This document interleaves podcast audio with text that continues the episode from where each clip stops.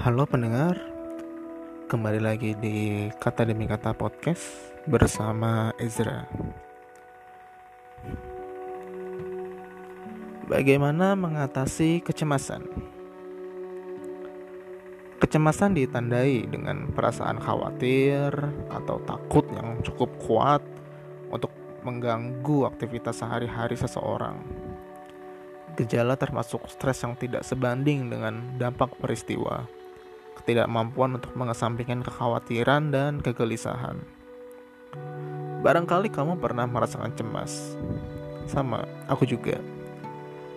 Sebenarnya wajar saja kita merasakan cemas karena itu memang reaksi otak kita terhadap stres yang datang. Cemas menjadi tidak wajar jika membuatmu susah untuk beraktivitas sehari-hari. Kamu mulai berpikir banyak hal yang mungkin terjadi atau yang tidak mungkin terjadi. Dan pikiran itu terus muncul hingga membuatmu berhenti melakukan hal yang seharusnya kamu lakukan. Tenagamu dikuras oleh pikiran-pikiran negatif, di mana membuatmu bisa percaya jika yang kamu pikirkan akan menjadi kenyataan dan kamu merasa tidak punya kontrol atas pikiranmu sendiri. Itu sangat menyebalkan. Tapi bukan berarti kamu tidak bisa melakukan apa-apa. Banyak cara untuk menghindari kecemasan. Mungkin beberapa cara ini cocok untuk kamu lakukan. Pertama, beribadah atau meditasi. Saat kamu cemas, itu artinya kamu sedang tidak dalam keadaan tenang. Kamu bisa menghindari keramaian dulu untuk sementara, tidak bertemu dengan orang lain terlebih dahulu, cari tempat yang lebih tenang dan melakukan hal ini. Kedua, bernafaslah. Ya, hal sederhana ini bisa sangat membantu. Jika tiba-tiba kamu berada di sebuah tempat dan merasa cemas tanpa sebab, hal pertama kali yang bisa kamu lakukan adalah bernafas. Coba pejamkan matamu, lalu bernafas yang panjang dan hembuskan yang panjang juga. Coba untuk lebih rileks, buat postur tubuh lebih santai, dan teruslah bernafas. Ketiga, praktikkan mindfulness.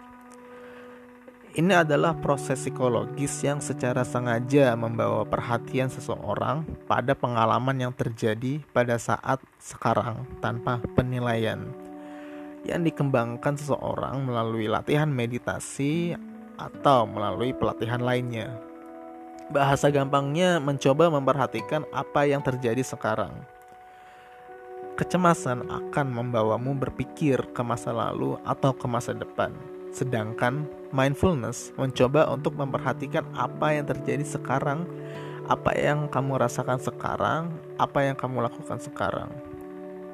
Rasakan dengan kelima indramu seperti apa yang kamu lihat dan apa yang kamu dengar. Hal ini sangat membantu untuk menghindari kecemasan berlanjut dan membuat hidup lebih baik karena kamu yang mempunyai kontrol atas pikiranmu. Sekali lagi, kecemasan memang menyebalkan, bisa membuatmu merasa enggan berbuat apa-apa. Hal yang perlu diingat yaitu kamu tidak hidup di masa lalu dan kamu belum hidup di masa depan. Kamu hidup di masa sekarang. Jadi, lakukan hal-hal yang harus kamu lakukan sekarang. Bawa pikiranmu ke masa sekarang.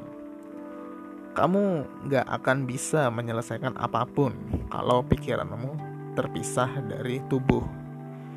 Jadilah versi terbaik dirimu sendiri. Kamu boleh pasrah, tapi kamu tidak boleh menyerah.